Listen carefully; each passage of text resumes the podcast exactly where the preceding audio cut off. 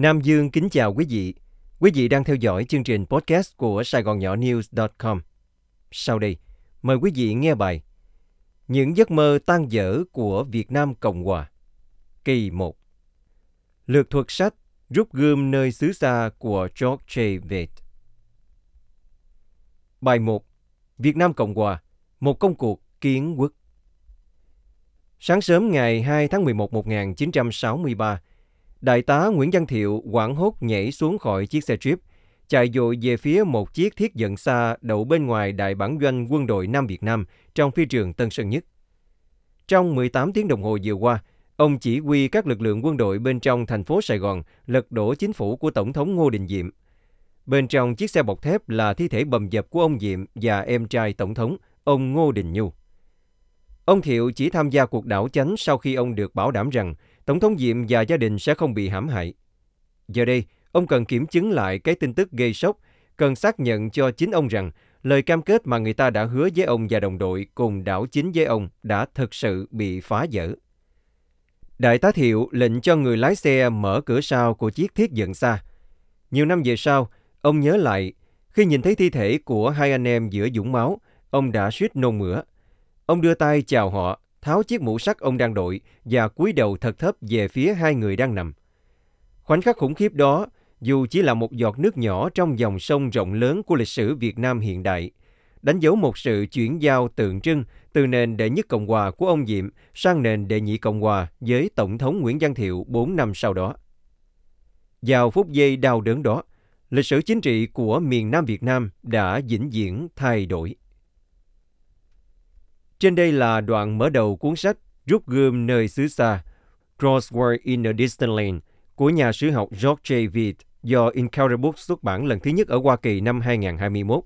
Ông Viet cũng là tác giả của một cuốn sách nổi tiếng khác về lịch sử Việt Nam Cộng Hòa, Tháng Tư Đen, Sự sụp đổ của miền Nam Việt Nam 1973-1975, Black April, The Fall of South Vietnam, 1973-1975.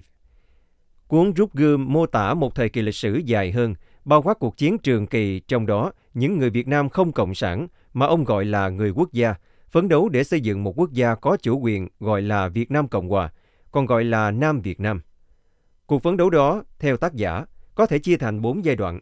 Quốc gia Việt Nam của cựu Hoàng Bảo Đại, đệ nhất Cộng Hòa của Tổng thống Diệm, bốn năm Đức Quảng sau đó, và cuối cùng là đệ nhị Cộng Hòa của Tổng thống Thiệu. Giai đoạn quốc gia Việt Nam và đệ nhất Cộng hòa đã được các nhà sử học, nhà nghiên cứu dày công xem xét và trình bày chi tiết, nên tác giả chỉ tập trung vào hai giai đoạn sau, kể từ dù đảo chánh ông Diệm và nền đệ nhị Cộng hòa ngắn ngủi sau đó, vốn chưa được nghiên cứu nhiều. Sài Gòn Nhỏ sẽ lần lượt giới thiệu những nội dung chính của cuốn sách xoay quanh những sự kiện của hai giai đoạn này để bạn đọc tham khảo về một giai đoạn lịch sử nhiều biến cố thường đau. Cuốn sách này xem xét những nỗ lực đau đớn và thất bại của Nam Việt Nam trong công cuộc xây dựng một nhà nước độc lập.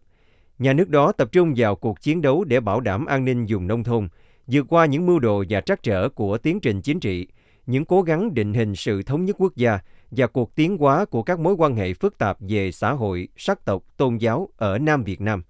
Giáo sư Việt gọi đây là những giấc mơ tan dở của Nam Việt Nam như nhan đề phụ của cuốn sách.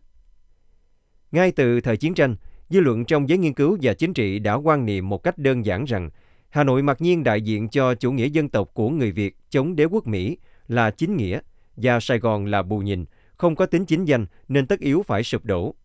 Đây là một biến tướng của luận điệu tuyên truyền của Cộng sản Bắc Việt nhằm che giấu bản chất xâm lược miền Nam. Sự kiện tháng 4 1975 góp phần chứng minh cho quan niệm đơn giản mà độc hại đó. Tuy nhiên, thực tế không hẳn như vậy. Theo Việt, Nam Việt Nam có câu chuyện riêng của mình mà người ở ngoại quốc thường không để ý tới. Một người bạn Việt Nam nói với tác giả, Chúng tôi có nhiều giấc mơ. Giấc mơ tự do, giấc mơ độc lập, giấc mơ đưa dân tộc ra khỏi nghèo đói. Người Cộng sản thì chỉ có một giấc mơ duy nhất, thắng cuộc chiến tranh với bất cứ giá nào. Những giấc mơ của Việt Nam Cộng Hòa chính là những phương diện của một tiến trình lập quốc sau khi thoát khỏi ách thống trị của thực dân Pháp. Để biến giấc mơ thành sự thực, Tổng thống Thiệu và chính phủ của ông đã có nhiều nỗ lực quan trọng để xây dựng một nhà nước dân chủ hiện đại và xóa bỏ sự nghèo đói kinh niên của người dân, một cố gắng mà họ chưa bao giờ được ghi nhận tương xứng. Nhiệm vụ thì rất to lớn nhưng Việt Nam Cộng Hòa phải vượt qua những tàn dư bệnh hoạn của thời kỳ thực dân, cùng với những vấn đề cố hữu trong công cuộc lập quốc như thiếu sự đoàn kết quốc gia, xung đột quân sự, dân sự, các định chế chính trị chưa phát triển và nhiều thứ khác. Hơn thế nữa, họ cần phải vượt qua các chướng ngại này trong lúc một kẻ thù hung hãn luôn kề dao tận cổ. Và cũng như ở nhiều quốc gia non trẻ khác, người quốc gia phải đối mặt với một số vấn đề sinh tử. Làm thế nào để một nền dân chủ mới manh nha và một xã hội mở có thể đánh bại một kẻ thù chuyên chế toàn trị? Một kẻ thù rất giỏi xâm nhập hàng ngũ đối phương, lũng đoạn tâm lý và chính trị. Nói cách khác, Nam Việt Nam có thể tự mình chống lại mối đe dọa cộng sản hay không?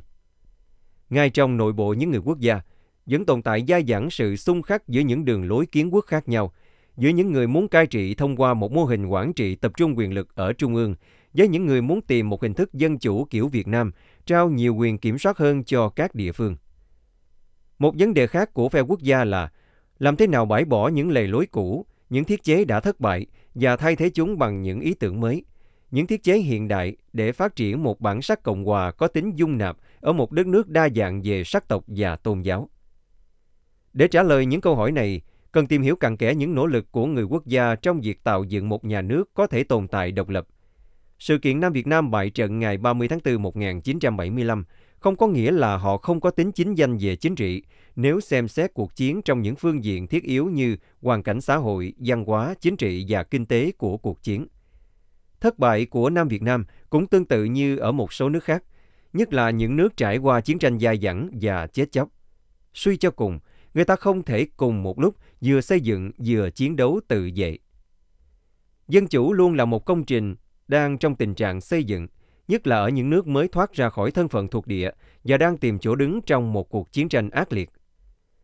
Một nhân vật thể hiện đầy đủ công trình dân chủ hóa miền Nam Việt Nam là Tổng thống Nguyễn Văn Thiệu. Sự nghiệp chính trị của Tổng thống Thiệu là chủ đề thống trị cuốn sách của giáo sư George Vitt. Ông Vitt cho rằng, bởi vì sự nghiệp của ông Thiệu tương ứng chính xác với quãng đời của quốc gia ông, ông cung cấp một phương tiện hoàn hảo để nghiên cứu sự nổi lên và sụp đổ của Nam Việt Nam. Cuốn sách của ông Việt không phải là cuốn tiểu sử Tổng thống Thiệu, nhưng công nhận rằng ông Thiệu giữ vai trò trung tâm của nền đệ nhị Cộng hòa, là người chỉ huy thực hiện những giấc mơ tan dở của miền Nam Việt Nam mà cho đến nay, ông Thiệu là đồng minh quan trọng nhất của nước Mỹ, ít được phân tích nhất. Nói ngắn gọn, công trình nghiên cứu công phu của giáo sư George Vitt tái hiện lại lịch sử đấu tranh để xây dựng quốc gia dân chủ tự do Việt Nam Cộng Hòa thông qua nhân vật trung tâm Nguyễn Văn Thiệu. Cuốn sách sẽ đính chính lại những quan điểm lệch lạc của nhiều học giả Mỹ về Việt Nam Cộng Hòa. Trong đó ông Thiệu hiện ra hoặc như một tay chơi trong gián bài chiến tranh lớn của Hoa Kỳ, hoặc như một nhà độc tài quân Việt mà các chính sách đàn áp nhân dân miền Nam đã trực tiếp dẫn tới sự sụp đổ của chế độ. Sự lãng quên hoặc đánh giá thấp những giấc mơ của Việt Nam Cộng Hòa, vai trò của Tổng thống Thiệu đã để lại những lỗ hổng to lớn trong nhận thức lịch sử về cuộc chiến tranh. Quý vị vừa theo dõi chương trình podcast của Sài Gòn Nhỏ News.com cùng với Nam Dương. Mời quý vị đón nghe chương trình sau.